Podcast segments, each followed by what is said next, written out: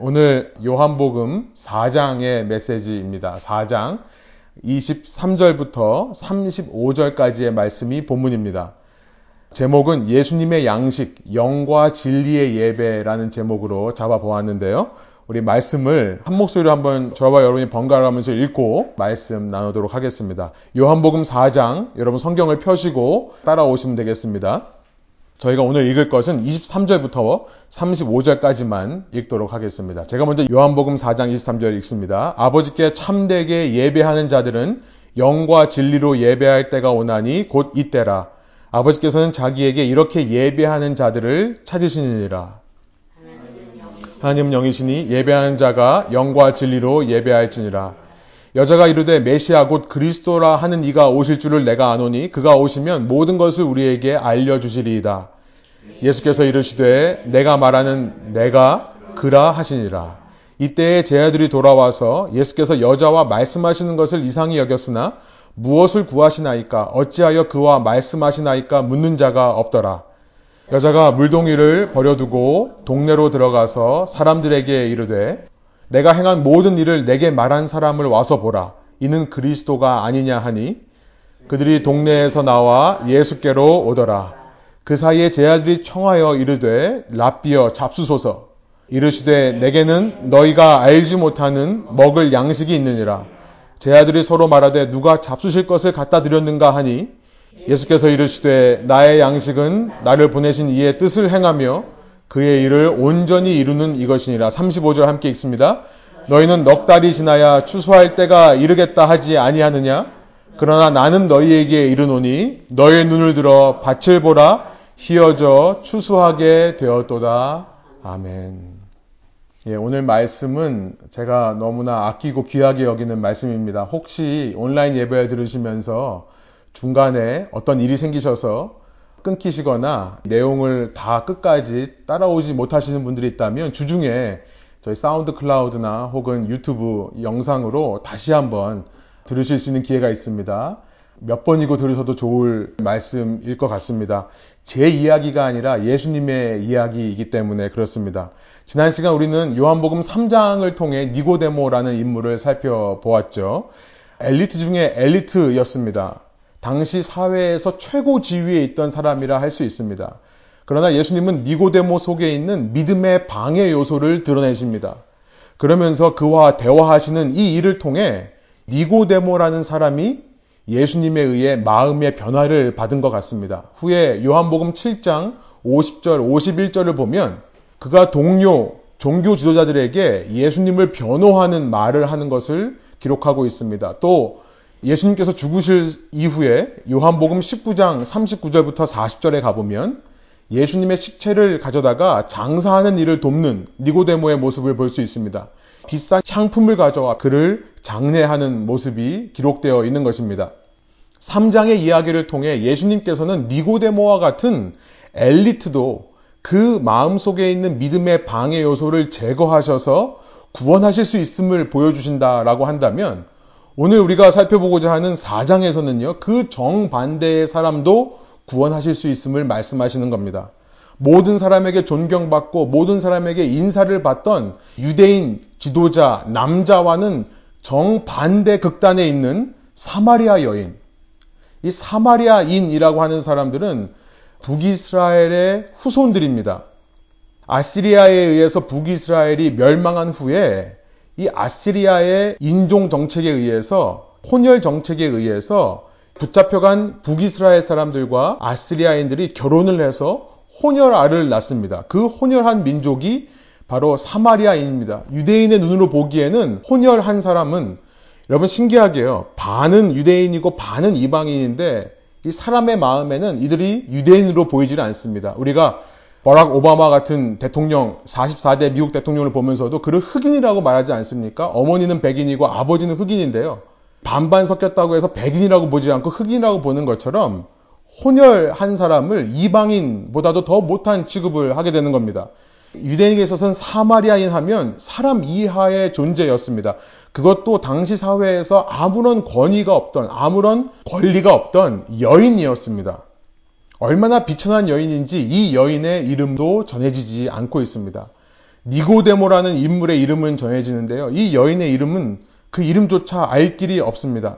니고데모는 율법을 지키는 아주 경건한 바리세파 사람이었다면 이 여인은 그 율법을 정면으로 어기고 여섯 명의 남자와 가늠하던 여인이었습니다. 그랬기 때문에 사마리아인, 동료 사마리아인에게도 멸시를 받은 모양입니다. 오늘 4장 6절에 보면 물을 길러 나오는 시간이 정오, 육시라고 되어 있는데요. 우리 시간으로 말하면 눈입니다. 이 정오에 그 중동의 뜨거운 태양 아래서 물을 길어야만 하는 여인이었던 것입니다. 그러나 그런 여인도 예수님에 의해 구원받을 수 있다라고 얘기하는 것이 4장의 내용이라는 거예요. 그런데 이 사마리아 여인의 이야기 속에서 우리가 놓치고 있는 부분이 있는 것 같습니다. 예수님은 단지 이 사마리아 여인 내면에 있는 문제를 드러내시고자 지금 이 대화를 하시는 것이 아닙니다. 예수님의 목적은 단지 대화를 통해 상담하고 치유하는 그 원리를 보여주시기 위함이 아닙니다. 이 물을 길러 나온 여인으로 하여금 영원한 물에 대한 갈급함과 소망을 갖게 하는 것. 여러분, 이것도 중요한 메시지입니다만, 단지 그런 영원한 물에 대한 갈급함과 소망만을 불러일으키는 것으로 이 대화가 끝나지 않는다는 것을 우리는 주목해야 됩니다. 이 이야기의 초점은 뭐냐면, 결론부터 말씀드리면, 예배에 관한 이야기입니다. 예배에 관한 이야기. 예배란 무엇인가, 특별히 참된 예배란 무엇인가를 예수님께서 이 이야기를 통해 말씀하시고자 하는 겁니다. 이것이 중심 주제인데 우리는 자꾸만 다른 부수적인 어떤 방법론만을 자꾸 주목하려는 성향이 있는 것 같습니다. 23절, 24절이 핵심 메시지예요. 제가 다시 한번 읽어보겠습니다. 아버지께 참되게 예배하는 자들은 영과 진리로 예배할 때가 오나니 곧 이때라. 아버지께서는 자기에게 이렇게 예배하는 자들을 찾으시느니라. 24절 하나님은 영이시니 예배하는 자가 영과 진리로 예배할지니라. 결국 예수님께서 이것을 알려주시기 위해 사마리아 여인과 대화했다는 거죠. 영과 진리로 드리는 예배에 대해서 알려주시기 위해. 여러분, 그렇다면 우리에게 질문이 생깁니다. 영과 진리의 예배란 무엇을 의미하는 걸까요? 여러분, 여러분은 영과 진리의 예배를 어떻게 이해해 오시고 있으십니까? 예전 성경 번역, 이 개혁 한글은요, 24절을 신령과 진정으로 예배 드리는 자를 찾으신다라고 번역하고 있습니다. 신령과 진정으로 예배를 드려야 된다라고 말하니까 어떤 거룩한 분위기에서 드려지는 예배를 상상하기가 쉬운 것 같습니다. 진실한 마음으로 드리는 예배에 대해서 말씀하시는 거다라고 이해하기가 쉽습니다. 여러분, 영과 진리로 예배한다는 것이 과연 이런 의미일까요? 이를 살펴보기 위해 우리는 4장의 시작부터 돌아가서 이 본문을 꼼꼼하고 자세하게 읽어보면서 이 본문의 흐름, 이 context를 읽어내야 하겠습니다. 이것이 주일 설교 1시간만으로는 너무나 어려워서 제가 이제 수요 성경 공부에서 4장을 다룰 때 좀 더 자세하게 말씀드릴 것인데요. 이 시간에는 우리가 중요한 부분만 좀 짚고 넘어가 보기를 원합니다. 요한복음 4장 1절부터 2절이 이렇게 시작합니다. 예수께서 제자를 삼고 세례를 베푸시는 것이 요한보다 많다 하는 말을 바리새인들이 들은 줄을 주께서 아신지라. 그리고 괄호하고 이런 부연 설명이 붙어 있습니다. 예수께서 친히 세례를 베푸신 것이 아니요 제자들이 베푼 것이라. 4장을 시작하면서 예수님께서 세례를 베푸신 이야기로 시작합니다. 앞서 3장 22절 니고데모와 대화한 바로 직후에 이런 말씀이 있었습니다.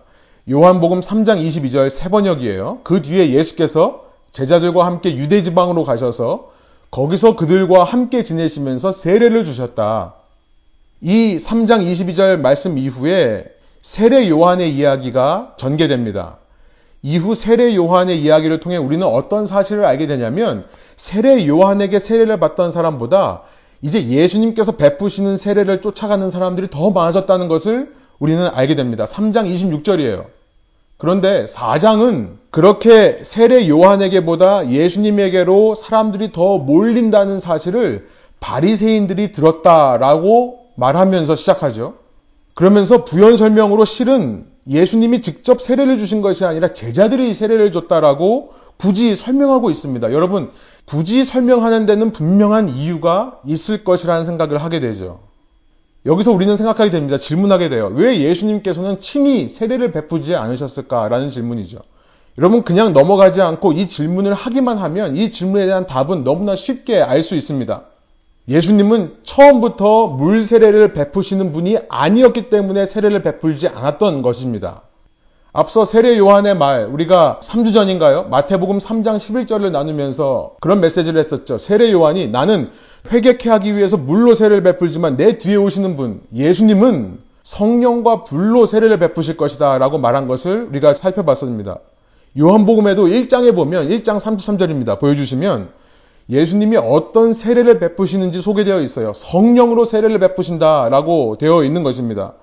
4장을 시작하면서 지금 예수님 주위에 많은 사람들이 몰려들었지만 예수님은 그들에게 물 세례를 베풀지 않았다라는 것을 굳이 말하는 이유가 무엇일까요? 우리로 하여금 읽는 사람으로 하여금 질문하게 하는 겁니다. 그러면 언제나 예수님은 예수님의 사역을 할 것인가? 곧 성령으로 세례 베푸신 일을 할 것인가? 라는 질문을 불어일으키기 위해 이렇게 1절, 2절이 시작하고 있다는 것입니다. 여러분 그 의도를 우리가 읽어내야 하겠습니다. 그러면 우리는 4장에 있는 이 사마리아 여인의 이야기가 단순히 이 사마리아 여인의 아픔을 드러내는 이야기가 아니라 예수님의 성령 세례에 관한 이야기라는 것을 우리가 생각해 볼 수 있는 것입니다. 예수님의 성령 세례에 대해서 알려주기 위해서 이 이야기가 있는 것이고요. 영과 진리로 예배를 드린다는 것이 바로 이것과 연관이 있음을 우리가 생각해 볼 수 있는 것입니다. 자, 이런 힌트를 가지고 계속 말씀을 읽어보겠습니다. 이렇게 자신이 이 바리새인들의 레이다망에 걸렸다라는 사실을 아신 예수님은 그들을 피해 유대를 벗어나 갈릴리를 원래 고향이셨던 원래 사역을 시작하셨던 갈릴리 지역으로 돌아가십니다. 참고로 요한복음 2장 24절 25절에 보면 예수님은 사람 속에 있는 마음을 읽으실 수 있는 능력이 있다고 했죠. 그러니까 사람들이 무슨 생각하는지를 아시기 때문에 이 예수에게 사람들이 많이 몰리자 그 예수를 주목하는 바리새인들을 피해 굳이 갈릴리로 가신 겁니다. 요한복음 4장 3절이에요. 유대를 떠나사 다시 갈릴리로 가실세. 여러분 아직 예수님의 때가 아닌 겁니다. 후에 이제 예수님은 제자들과 충분한 시간을 보내시다가 다시 예루살렘에 오르실 것입니다. 그때에는 이 바리새인들을 비롯한 종교 지도자들이 예수님을 잡아다가 십자가형을 받게 할 것입니다. 예수님은 십자가를 지고 죽으실 거예요. 아직은 그때가 아니기 때문에 피하시는 겁니다. 그러나 그 십자가와 부활을 통해 예수님께서 어떤 일을 하십니까? 하늘로 올라가셔서 믿는 모든 자에게 아낌없이 성령을 부어주시는 그 성령 세례를 이루어 주실 겁니다. 다만, 아직은 그때가 아니지만, 이후 모든 신자들에게 아낌없이 부어질 그 성령 세례의 모형, 그것의 맛보기를 살짝 보여주시기 위해 사마리아로 가시는 겁니다. 아직 유대인들에게는 완전한 구원이 이르지는 않지만 사마리아인들에게 그 맛보기를 보여주신다는 거예요. 여러분 저는 4절 전체를 통해 가장 은혜되는 구절이 바로 4장 4절이라 생각합니다. 우리 4장 4절 한번 한 목소리 읽어볼까요? 사마리아를 통과하여야 하겠는지라.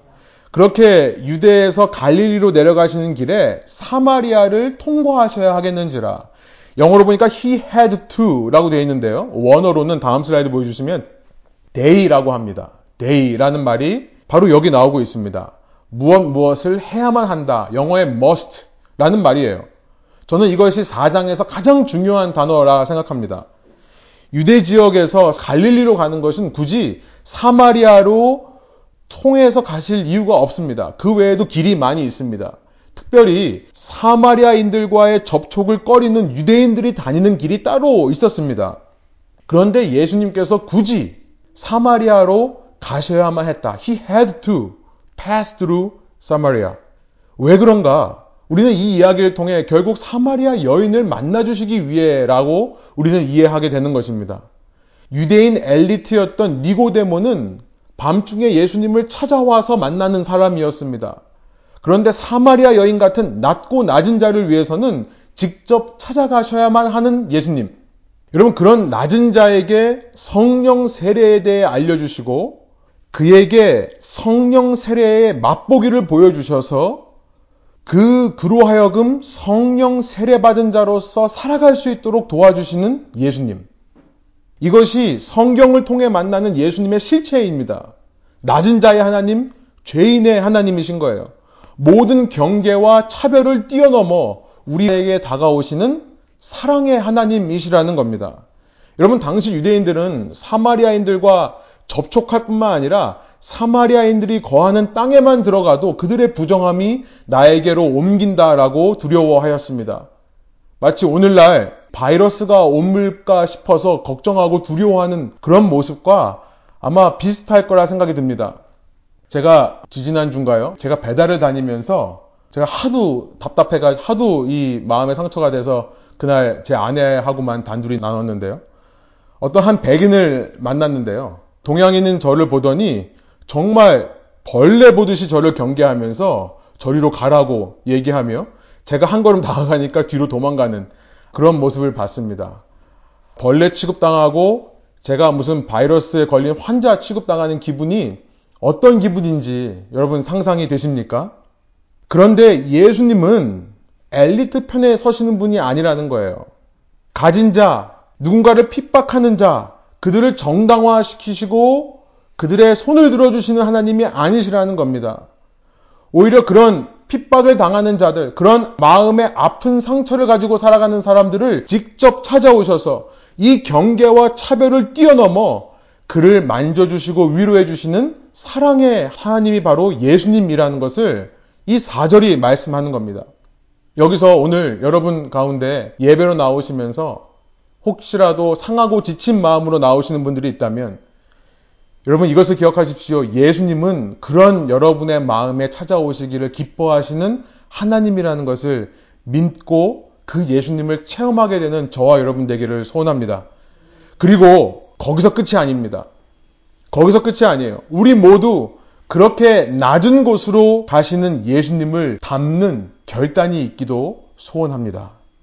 사마리아 땅에서 제자들이 먹을 것을 구하러 수가라는 마을로 들어간 사이에 예수님은 사마리아 여인을 한 우물가에서 만나십니다. 그러면서 그녀에게 물을 달라며 대화를 시작하세요. 나에게 물을 달라라고 하는 예수님을 향해 사마리아 여인이 대꾸합니다. 왜 나에게 물을 달라고 하십니까? 유대인이면서 사마리아인에게 말 거는 것 자체가 이상합니다. 특히 남자가 여자한테 말 건다면 더더욱 이상한 일입니다. 더 이상한 일은 뭐냐면 지금 그녀가 사용하는 그 물바가지 통으로 내가 물을 마시겠다라고 말하는 것이 이해가 안 되는 겁니다. 이런 유대인이 어디 있는가?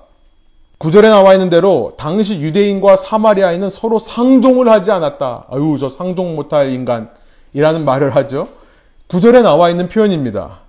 예수님께서는 왜 나에게 물을 달라라고 묻는 사마리아 여인에게 되물으십니다. 4장 10절이에요. 제가 한번 읽어보겠습니다. 예수께서 대답하여 이르시되 내가 만일 하나님의 선물과 또 내게 물 좀 달라 하는 이가 누구인 줄 알았더라면 내가 그에게 구하였을 것이요 그가 생수를 내게 주었으리라.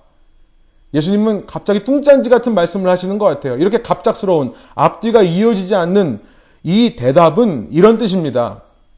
나에게는 영원히 목마르지 않는 물이 있는데 나에게 이 물이 있다는 것을 내가 알면 너도 나처럼 나에게 이 물을 달라고 하지 않겠느냐.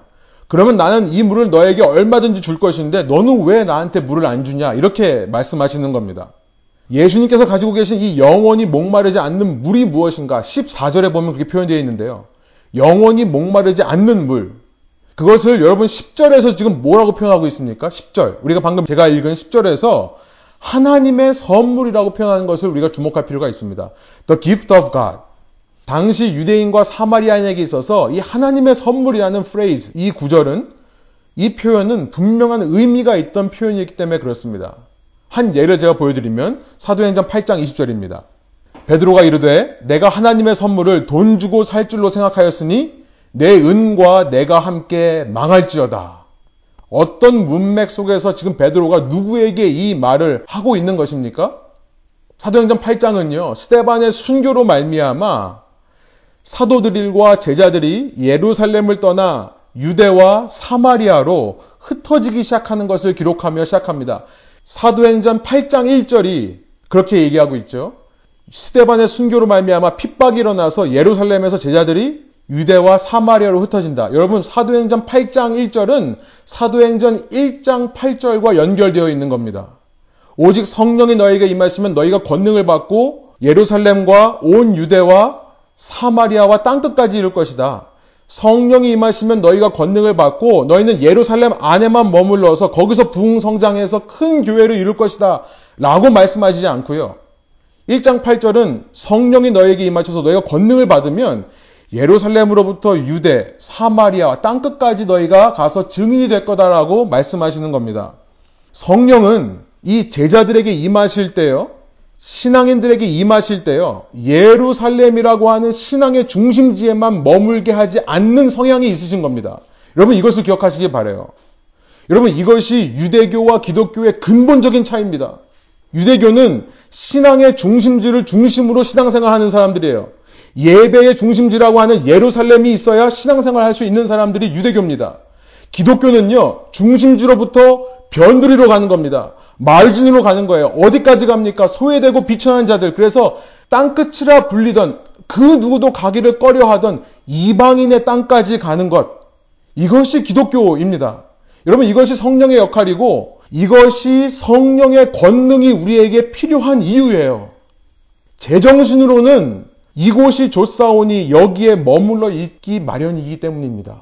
제정신으로는 제 생각을 가지고는 이 예수님의 명령, 사도행전 1장 8절, 땅끝까지 이르러 내 증인이 되라는 이 뜻에 순종하기 어렵기 때문에 그래요. 그러니까 성령의 권능이 우리에게 필요한 거죠. 여러분, 복음이 지금 예루살렘에서 사마리아로 빌립 집사라는 사람에 의해 퍼져나가는 것을 사도행전 8장이 그리고 있습니다. 사도행전 6장 5절에 보면 이 빌립 집사는 스테반과 함께 세워진 첫 일곱 집사 중에 하나입니다. 목회자가 아니라 집사, 소위 말하는 평신도입니다. 빌립이 사마리아에 가서 전도하니까 어떤 일이 벌어진 줄 아십니까? 많은 사마리아인이 믿었다라고 되어 있어요. 저는요, 요한복음 4장과 연관된다 생각합니다. 이 요한복음 4장에서 이제 우리가 살펴보겠습니다만, 사마리아 여인에 의해서 예수님을 소개받고 그곳에 있는 많은 사람들이 예수를 믿기 시작했다는 기록이 요한복음 4장 40절, 41절에 기록되어 있습니다. 아마 그 열매로 이제 빌립이 가서 그 평신도가 가서 그 집사가 가서 외치는데 사람들이 돌아오는 이 열매가 맺힌 것이라 생각합니다. 빌립의 능력이 아니죠. 예수님의 지금 사역하시고 계시는 겁니다. 예수님의 사역이에요. 집사가 가서 예수님이 하시는 일에 동참한 것 뿐인데 이렇게 많은 사람들이 믿는다는 소식을 예루살렘 사도들이 듣습니다. 그래서 예루살렘에서 베드로와 요한을 파견합니다. 사도행전 8장 14절이에요. 여러분, 베드로와 요한이라고 생각해 보세요. 과거 오늘 본문 요한복음 4장에서 예수님과 함께 사마리아로 갔다가 도대체 예수님이 지금 무슨 일을 하는지도 몰랐던 그들. 그런데 이제 다시 사마리아 땅을 밟으면서 그때 예수님께서 뿌리신 씨앗들이 이렇게 열매 맺는 것을 보고 얼마나 감격했겠습니까? 여러분 성경을 입체적으로 읽어야 되는 겁니다. 베드로와 요한이 그 땅의 사람들을 위해 기도하자 사도행전이 뭐라고 기록하냐면 성령이 그들에게 임했다. 사마리아인들에게 임했다라고 기록합니다. 그랬더니 그것을 보고 빌립을 따르던 시몬이라고 하는 사람이 베드로에게 말합니다. 내가 돈을 줄 테니까 그 능력을 나에게 나누어 주십시오. 임팔테이션이라고 하는 말도 안 되는 이야기를 하는 겁니다. 그랬더니 그에 대한 답으로 지금 베드로가 하는 말이 사도행전 8장 20절이에요. 너가 하나님의 선물을 돈 주고 살 줄로 생각하였느냐? 내 은과 함께 내가 망할 거다. 여러분 지금 하나님의 선물이라고 하는 것은 누구를 가리키는 겁니까? 하나님의 선물이라고 하는 표현은 성령을 가리키는 단어였습니다. 성령이에요. 사도행전 2장 38절에도 베드로가 권능으로 설교하는 장면이 나옵니다. 너희가 회개하여 주 예수 그리스도의 이름으로 세례를 받고 죄 사함을 받으라. 그리하면 성령의 선물을 받으리니. 이 하나님의 선물, 성령의 선물, 성령을 얘기하는 겁니다. 다시 요한복음 4장으로 돌아와 볼까요? 지금 예수님이 말씀하시는 나에게 있는 이 영원히 목마르지 않는 물이 있다. 여러분 그 예수님 속에 있는 영원히 목마르지 않는 생수는 하나님의 선물을 말하는 것이고 그것은 성령을 말하는 것입니다. 그 성령을 내게도 주십시오 라고 지금 사마리아 여인이 말해요. 그랬더니 예수님이 뭐라고 말씀하십니까? 남편을 데려오라고 바로 말씀하시죠. 4장 16절이에요. 지금 베드로의 설교 내용대로 성령을 받기 위해서는 내 죄를 회개하고 죄 사함 받는 일이 먼저 있어야 함을 예수님께서 상기시켜 주시는 겁니다. 근데 그러고 나서 이 대화가 자연스럽게 예배로 흘러가는 거예요. 그렇게 성령이 임할 때 우리에게 어떤 일이 일어나는가? 성령이 우리에게 오실 때 우리에게 영과 진리로 예배한 일이 회복된다라는 것을 말씀하시는 겁니다. 그래서 23절, 24절. 우리 아까 읽었습니다만 다시 한번 읽어볼까요? 23절, 24절입니다. 아버지께 참되게 예배하는 자들은 영과 진리로 예배할 때가 오나니 곧 이때라. 아버지께서는 자기에게 이렇게 예배하는 자들을 찾으시니라. 하나님은 영이시니 예배하는 자가 영과 진리로 예배할지니라. 그러니까 영과 진리로 예배한다는 것에서 우리는 이 영이 무엇을 의미하는지 이제 확실하게 알게 됩니다. 그것은 성령이에요. 성령으로 예배드리는 것. 그리고 진리로 예배드린다는 것은 진리의 성령으로 예배드린다는 말입니다. 성령은 다른 말로 진리의 영이라고 예수님께서 14장부터 16장에 소개하시는 것을 기억할 수 있습니다. 요한복음입니다. 14장 17절, 15장 26절, 16장 13절 중에 보면 성령을 가리켜서 진리의 영이라고 말하는 거예요. 그러니까 지금 같은 표현입니다. 성령과 진리라는 말은 진리의 영으로 예배한다. 곧 성령으로 예배한다는 것을 말씀하시는 거예요. 예수님이 지금 무슨 말씀을 하십니까? 하나님을 바르게 예배하는 것은 이 산, 저 산이 중요한 게 아니다. 유대인들은 저 산, 시온산에 있는 예루살렘에서 예배 드려야 된다고 생각했습니다. 그곳이 신앙의 중심지라고 생각했어요. 사마리아인들은 그리심산이라고 하는 곳에서 예배를 드려야 된다고 생각했습니다. 그곳이 신앙의 중심지라는 거예요. 예수님은 뭐라고 말씀하시냐면 이제 장소가 중요한 것이 아니다. 이 장소는 다 없어질 것이다. 나에 의해 성령이 부어지면 그 성령으로 언제 어디서나 예배하는 것이 그것이 하나님께서 찾으시는 예배다라고 지금 말씀하신다는 겁니다. 이후에 사도 바울은 그래서 아예 하나님을 믿는 사람은 그의 영이 거하시는 성전이 된다는 것을 고린도전서 3장 16절에서 말씀하시지 않습니까?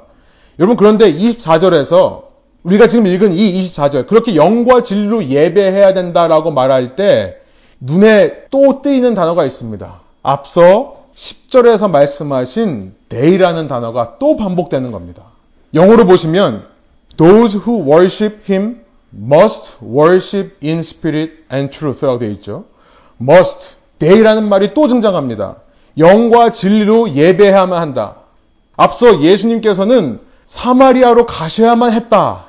라고 말씀을 하셨습니다. 여러분, 이 day라는 것이 연결고리가 되어서 앞서 예수님께서 사마리아로 가셔야만 했던 이유를 이제 우리는 발견하게 되는 겁니다.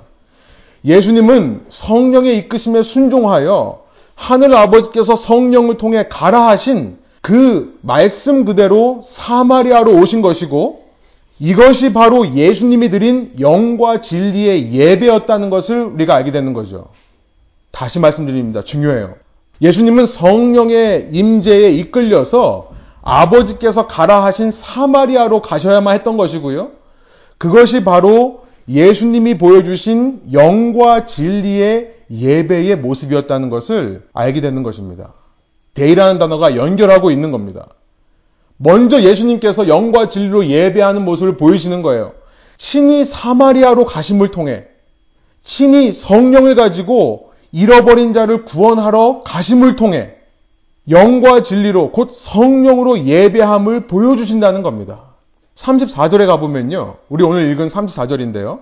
예수께서 이르시되 나의 양식은 나의 보내신 이의 뜻을 행하며 그의 일을 온전히 이루는 이것이니라.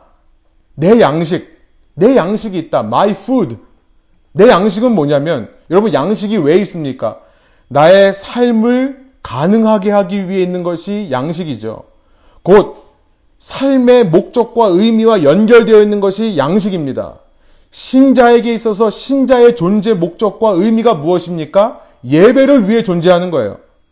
예수님께서 말씀하시는 것은 뭐냐면 나의 존재 목적, 내가 이 땅에 와서 살고 있는 내 삶의 목적, 곧 나의 삶의 예배는 나의 보내신 이의 뜻을 행하며 그의 사역을 완성하는 것이다 라고 지금 말씀하고 있는 겁니다. 이것이 사장의 대화를 통해 예수님께서 알려주시기 원하시는 영과 진리의 예배라는 거예요. 성령의 인도함을 받는 예배. 여러분 잘 이해가 혹시 안 되십니까? 저는 이런 생각이 들었어요. 우리 21세기의 오늘날의 우리 신앙의 눈으로 보면 이게 잘 이해가 안 됩니다. 왜냐하면 우리는 너무나 종교화되고 형식화된 예배만을 예배라 생각하는 교육과 그런 분위기 속에서 신앙이 성장해 왔기 때문에 그렇습니다. 형식화되고 종교화된 예배, 어떤 이벤트와 같은 어떤 모임 안에서만 진행되는 것을 예배라고만 생각하는 거예요. 그것이 예배다. 우리가 예배라고 할 때 떠올리는 그림이 무엇입니까? 여러분 제가 책 한 권을 소개하기를 원하는데요. 로버트 뱅크스, 로버트 뱅크스라고 하는 사람이 쓴 1세기 교회 예배 이야기라는 책입니다. Going to Church in the First Century라고 되어 있는데요. 부제가 있습니다. 부제가 뭐라고 되어 있냐면 역사적 자료에 기초한 초대교회 모습. 보시면 알겠지만 굉장히 얇은 책입니다. 감사한 책이죠. 그러나 이것을 읽으면 정말 많은 생각을 남기는 책입니다. 제가 저희 교인분들께 다 추천해드리고 싶습니다. 특별히 21세기 교회, 우리가 지금 살고 있는 이 시대의 교회가 1세기 교회와 비교해서 너무나 달라져 있는데요. 그 가운데서 발전이 있는 것이 아니라 혹시 소중한 것들을 잃어버린 것은 아닌가 생각하게 하는 책이 바로 이 책입니다. 현대 서구 기독교의 예배는 한마디로 말하면 여러분 엔터테인먼트입니다. 회중은 소비자로 그 은혜를 얻기 위해 예배에 참석하려고 하고요. 예배를 준비하는 것은 소수의 사람들의 몫입니다. 예배를 통해 섬김이 일어나는 것은 극소수의 사람들에게만 일어나요. 그러면서 마치 그 예배를 위해 내가 헌신하고 노력하는 것이 손해라고 생각하는 경향이 있는 것 같아요. 왜냐하면 많은 회중들은 소비자의 입장을 취하고 있기 때문에 그렇습니다. 사실은 그 섬김이 정말 예배인데요. 제가 그 얘기를 말씀드리려고 하는 겁니다. 이 책에서 발견하는 주후 1세기 교회의 모습은 전혀 다릅니다. 소위 말하는 가정 예배의 모습이에요. 가정 교회의 예배. 그러나 가정 교회를 말하는 것은 아닙니다. 한 평신도에 의해서 진행되는 예배의 모습. 그 예배의 모습은 전문적으로 신학적인 교육을 받은 사람이 설교하는 이런 예배 분위기가 아닙니다. 그냥 한 가정에서 주위 사람들을 초대해서요.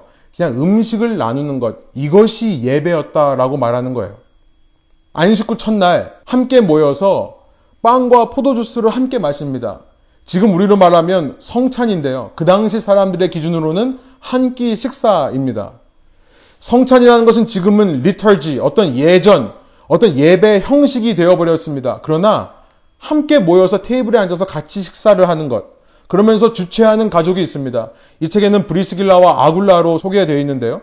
이 책은 소설입니다. 참고로 말씀드리면. 이 성경적인 또 역사적인 자료에 기반해서요. 상상력으로 그 당시 초대교회 모습을 생각해 본 것입니다. 이 주최하는 가족이 인도자가 됩니다. 그래서 모든 과정을 인도하는데 중간중간 대화 속에서 하나님의 말씀을 알려주고요. 하나님의 말씀을 소개하고 말씀대로 살 것을 서로 권유하면서 함께 기도하고 찬양하는 그런 모임이 예배였다라고 이야기를 하는 겁니다. 여러분 이런 의미에서 드려지는 예배를 생각해 보면 지금 예수님께서 알려주신 예배가 너무나 잘 매치가 됩니다. 예배란 예루살렘이건 그리심산이건 큰 성전이 있는 그래서 들어가기만 해도 압도되는 그 거룩한 신령한 분위기 속에서 드려지는 어떤 종교적인 형식이 아니라요. 어떤 종교적인 예식이 아니라요. 예배란 전문 종교 지도자들에 의해서 진행되고 전문 사역자들에 의해서 드려지는 리터지가 아니라요. 예배란 한 사람이 성령님에게 인도되어 성령이 이끄시는 곳에서 그곳이 어디든 심지어 사마리아, 사마리아 땅이라 하더라도 그가 누구든 심지어 사마리아의 한 비천하고 음란한 여인이라 하더라도 그것과 상관없이 하나님께서 구원하시고자 하는 사람과 만나 그와 대화하며 영원한 것에 대해 소개하는 것. 여러분, 이것이 예배의 정의라는 것입니다. 이렇게 말하면 현대인들은요, 아, 그것은 선교고 전도지 예배가 아니다라고 말을 합니다. 여러분, 그러나 예배가 곧 선교입니다. 전도가 곧 예배입니다. 언젠가부터 기독교가 조직화되고 종교화되면서 이 둘을 분리해낸 거지요. 초기 기독교에서는 그렇지 않았다는 거예요. 여러분, 이 주후 1세기 교회 예배 이야기라는 책은 어떤 사람에 의해서 쓰여진 거냐면 푸블리우스라고 하는 당시 로마인의 관점에서 이 책이 쓰여진 겁니다. 그러니까 그렇게 가정에서 예배드리는 모임에 초대된 한 로마인 이방인이 이 기독교인들이 드려지는 예배의 모습을 보고 쓴 책이에요. 그의 눈에 그 모임이 얼마나 희한했는지, 그러나 그 모임에는 내가 세상에서 발견하지 못한 무언가가 있다는 것을 이 책을 통해 쓰고 있는 것입니다. 여러분, 바로 그 무언가가 있었기 때문에 초대교회는 그렇게 어렵고 힘든 상황 속에서도 끊임없이 부흥하고 성장할 수 있었지 않았겠습니까? 성령이 너에게 임하시면 그 권능으로 예루살렘만 머물러 있는 것이 아니라 그 권능을 가지고 이방 땅을 향해 땅 끝까지 누룩과 같이 퍼져가고 번져가는 이것이 바로 주후 1세기의 예배였고요. 이것이 그들의 신앙의 부흥의 원동력이었다는 것입니다. 예수님과의 대화를 통해 참 예배가 무엇인지 영과 진리로 예배한다는 것이 무엇인지를 예수님이 지금 말씀하시는 겁니다. 사마리아 여인을 통해 말씀하세요. 그때가 오나니 바로 이때다. 지금 성령이 너에게 임하시면 너도 너의 삶에서 예배를 드릴 수 있다라고 말씀하세요. 여러분 사마리아 여인이 이 말씀을 듣고 어떤 행동을 보이고 있습니까? 사마리아 여인이요. 예수님과 빌립과 똑같은 행동을 보입니다. 영과 진리로 예배하는 모습이에요. 28절부터 30절입니다. 한 목소리 한번 읽어보겠습니다. 여자가 물동이를 버려두고 동네로 들어가서 사람들에게 이르되 내가 행한 모든 일을 내게 말한 사람을 와서 보라 이는 그리스도가 아니냐 하니 그들이 동네에서 나와 예수께로 오더라. 28절 여러분 예배의 행위입니다. 물동이를 버려두는 거예요. 내가 의지하던 내가 내 생업을 위해 나의 삶을 위해 의지하던 것들을 내려놓고 하나님께 최고의 가치를 드리는 모습이 어떻게 표현되어 있습니까? 동네로 들어가 사람들에게 전도하는 것으로 표현되어 있는 겁니다. 예배가 선교고 선교가 예배인 거예요. 선교란 예배의 연장성사에서 일어나는 것이고요. 선교란 그곳에 가서 예배를 회복하는 것이 선교입니다. 이것이 영과 진리의 예배라는 거예요. 여러분 이때 제자들은 도대체 뭐 하고 있습니까? 사장을 통해 발견하는 제자들의 모습은 답답하기 끝이 없습니다. 27절이에요. 이때 제자들이 돌아와서 예수께서 여자와 말씀하시는 것을 이상히 여겼으나 무엇을 구하시나이까 어찌하여 그와 말씀하시나이까 묻는 자가 없더라. 관심이 없는 겁니다. 예수님이 지금 무슨 일을 하고 있는가? 오히려 이들은요, 자기 스승이 하면 안 되는 일을 하고 있다고 생각을 하는 모양이에요. 한 낯선 여인과 단둘이 대화하고 있던 모습을 보고서는 그냥 못 본 척 허둥대고 있는 거죠. 난 못 봤습니다. 이러고 있는 겁니다. 아직도 이전 시대의 경계와 차별 안에 갇혀 있는 모습인 거예요. 31절을 보세요. 제 아들이 뭐 하고 있습니까? 그 사이에 제 아들이 청하여 이르되 라비어 잡수소서. 이들은 아직까지도 자기들 먹고 사는 거에만 정신이 팔려 예수님의 사역에는 관심이 없는 겁니다. 이것이 과연 예배자의 모습이겠습니까? 그들을 향해 예수님께서 32절부터 35절 말씀하시는 겁니다. 우리 32절부터 35절까지 이 말씀도 다시 한번 한 목소리로 읽어보겠습니다. 이르시되 내게는 너희가 알지 못하는 먹을 양식이 있느니라. 제 아들이 서로 말하되 누가 잡수실 것을 갖다 드렸는가 하니 예수께서 이르시되 나의 양식은 나를 보내신 이의 뜻을 행하며 그의 일을 온전히 이루는 이것이니라. 너희는 넉 달이 지나야 추수할 때가 이르겠다 하지 아니하느냐. 그러나 나는 너에게 이르노니 너의 눈을 들어 밭을 보라 희어져 추수하게 되었도다. 앞서서 저는 양식을 삶의 원동력, source of energy라고 말씀드렸습니다. 다른 말로 양식은요, 추수해야만 얻어지는 겁니다. 추수해야만 얻어지는 거죠. 삶의 목적이 되는 예배. 여러분, 이것은 추수와 연결되어 있는 겁니다. 영혼 구원, 선교와 연관되어 있다는 말씀을 드리는 거예요. 7년 개척해서 교회를 섬겨왔습니다. 이제 한 텀이 지나고 새로운 텀이 시작되는 시기인 것 같습니다. 근데 저는 사실 솔직히 말씀드려서 요즘 목회자로서 참 고민이 많습니다. 너무 고민이 많아서 머리가 많이 빠지는 것 같아요. 제가 교회가 모이지 않기 때문에 모일 수 없는 환경 때문에 걱정되고 위축되어서 고민하는 것이 아닙니다. 여러분, 저는 여러분 걱정하지 않습니다. 이렇게 온라인으로 예배 잘 드리는 분들 걱정되지 않습니다. 제가 여러분을 위해 기도할 때마다 제 마음속에 확신을 주세요. 하나님께서 여러분 삶을 책임져 주실 겁니다. 이 상황, 어려운 상황이지만 하나님께서 선한 길로 여러분들을 인도해 주실 것을 저는 확신합니다. 이 시기를 잘 이겨내서 오히려 위기를 기회로 바꿀 것을 저는 믿어 의심치 않습니다. 여러분이 하나님의 메시지를 잘 붙들고 끝까지 구원에 이를 것도 믿어 의심치 않습니다. 저의 걱정은 뭐냐면 이 시기를 통해 어떻게 이 공동체가 좀 더 성경적인 공동체, 참된 예배의 공동체로 나아갈 수 있을까라는 고민인 거예요. 여기서 말하는 예배는 우리가 한 군데 모여드리는 예배를 말하는 것이 아닙니다. 성령께서 임하셔서 그 성령의 권능으로 땅 끝까지 가는 그 예배를 말씀드리는 거예요. 하나님께서 보여주시는 그림은 너무나 분명하고 선명합니다. 그것은 뭐냐면 초대교회 같은 공동체가 필요하다는 거예요. 이 시애틀 벨뷰 땅에, 이 땅에 초대교회와 같은 공동체가 필요하다. 여러분, 엔터테인먼트 위주의 보여주기식의 예배를 정말 잘하는 교회들은 세상 여기 너무나 많이 있습니다. 그런 거 원하면 그런 데로 가면 돼요. 근데 그런 예배 말고요. 정말 성경적인 공동체, 성경적인 선교적인 예배를 드릴 수 있는 공동체. 레븐 교회는 영과 진리의 예배, 이 선교적인 예배를 드리는 공동체에 하겠다는 마음이 불같이 일어납니다. 그런데 이런 비전이, 이런 마음이 우리 교인들과 잘 나누어지고 있는가? 우리가 함께 갈 수 있는가? 혹시라도 우리가 이 시기에 믿음을 발휘하지 못하고 그냥 종교적인 단체로만 주저앉아 버리는 것은 아닐까? 다른 교회에 따라하려고만 하는 그런 교회로 머무르는 것은 아닐까? 여러분, 예수님처럼 엑스트라 마일을 갈 수 있는 마음이 우리 안에 있습니까?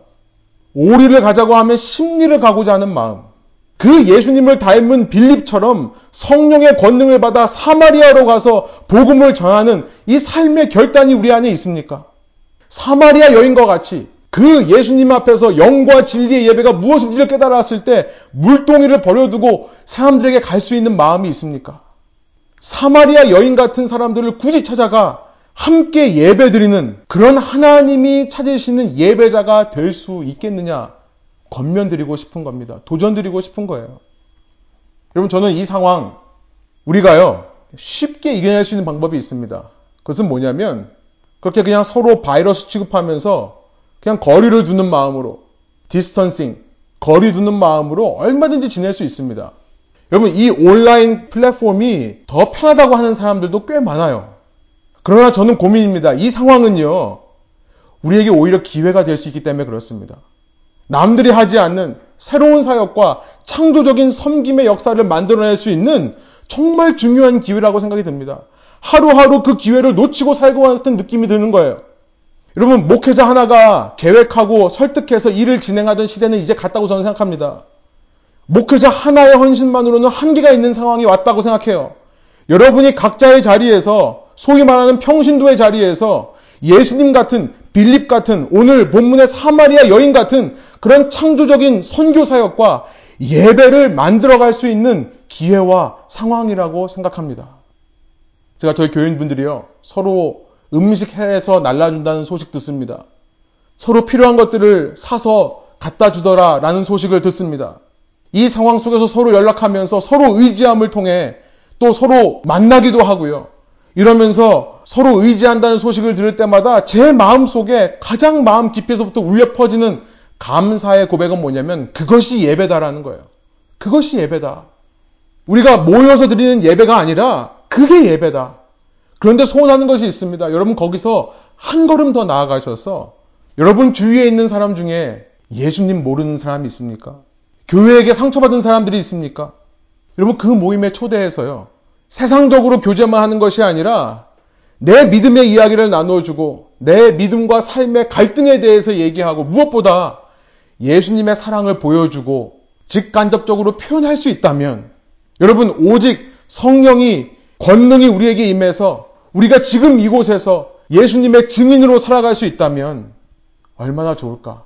그것이 오늘 우리에게 찾으시는 하나님이 기대하시는 참된 영과 진리의 예배가 아닐까 생각합니다. 여러분 다시 한번 제가 앞서 드린 권면을 다시 한번 반복하겠습니다.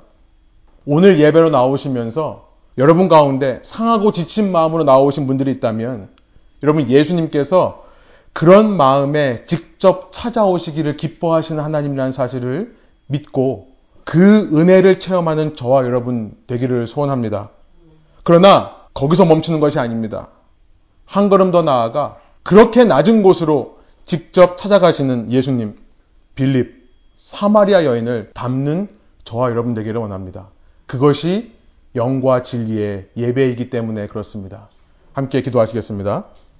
하나님 이 시간 우리가 너무나 잘 알고 있다고 생각하는 사마리아 여인과의 대화를 통해 우리가 놓치고 있는 예배의 아주 중요한 부분을 주님께서 다시 말씀해 주시니 감사합니다.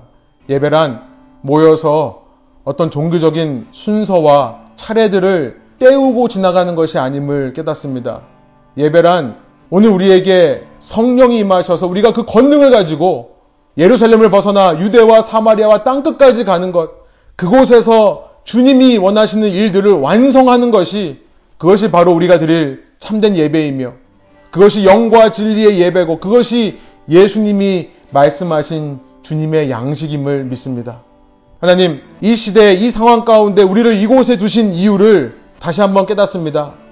예수님의 사역에 무관심하고 나의 경계와 나의 테두리 안에서 벗어나오지 못하는 모습으로 주님께 반응하는 것이 아니라 주님 내 먹고 사는 거에만 급급한 모습으로 살아가는 것이 아니라 눈을 들어 주님이 이루실 일들을 함께 기대하며 진정한 예배자로 진정한 선교자로 전도자로 이 땅을 살아가는 제가 되게 하여 주옵소서. 그럴 때에 주님을 믿는 백성, 주님을 따르는 제자라는 호칭이 우리에게 어울릴 것이며 땅 끝까지 이르러 증인이 된다라고 하는 증인이라는 호칭이 우리에게 주어질 것임을 믿고 주님 앞에 다시 한번 우리의 마음을 돌이켜 그 원하시는 예배와 참 증인으로의 삶을 결단하오니 성령 하나님 이 시간 저의 힘만으로 할 수 없습니다. 성령의 임재가 저의 마음과 생각 가운데 충분하게 역사하게 하여 주옵소서. 주님께서 하시는 일에 단지 동참만 할 뿐임을 깨닫게 하여 주시고 그 권능으로 한 걸음 한 걸음 주님의 길을 걸어가게 하여 주옵소서. 그렇게 하실 주님을 찬양하고 감사드리며 예수 그리스도의 이름으로 기도합니다.